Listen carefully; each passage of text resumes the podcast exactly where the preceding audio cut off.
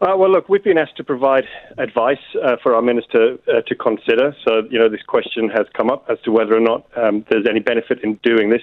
We, we understand and we know from the work that we've been doing over the years that certainly, you know, it's hard enough for a prisoner who wants to go on the straight and narrow to, to be accepted back into society as it is. Even harder when they've got a, you know, a tattoo that some may deem offensive or insulting so we've been asked to look at options, and that's where we're currently sitting at, just looking at options as to you know what could possibly be done, um, you know who we would uh, maybe need to partner with, um, you know whether it would be user pays, which um, certainly I think would need to be a, a very strong factor involved.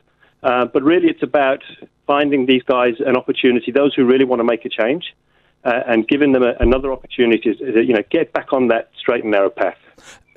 I'll ask again. Do you think it's a good idea or a bad idea? Me, certainly, I think it's a good idea. You know, I think if, if we can help anybody to, uh, you know, take up a life of, of non-offending, and then and if that's the barrier that's stopping them, then then of course it's a good idea. If we can if we can help one person stop another person uh, from becoming a victim, it's got to be a good idea. So we used to have this, and then there was a public outcry 12 years ago in somebody who had mongrel mob forever and a bulldog tattoo. Uh, that was removed from his face, and that cost four and a half thousand dollars. Do you think that New Zealanders would be more accepting of this now if there was a similar story like that one?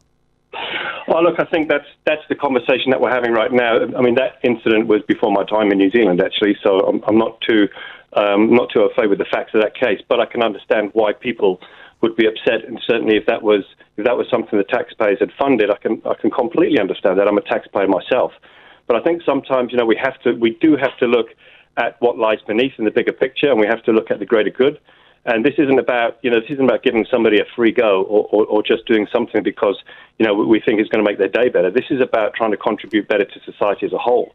And I've, I've been working in prisons 28 years, and I know the, the barriers that these guys face, you know, are, are significant. And certainly tattoos, uh, particularly tattoos on the face, visible tattoos when they're offensive or deemed to be offensive, can be a significant barrier. And sometimes these guys have done these things when they're very young, you know. And um, so, how long do we go on condemning somebody for something they did, you know, when they were 15, 16, 17 years old, but you know, now in their late 20s, early 30s, or later, they want to make some significant change, but but that's the one barrier that's stopping them. So you know, we've been asked to provide options. That's all we're doing at the moment. No decisions have been made. We will provide our options to the minister and, and then let the minister consider them. Thank you so much for being on the program. That's Neil Beales, Prison Chief Custodial Officer.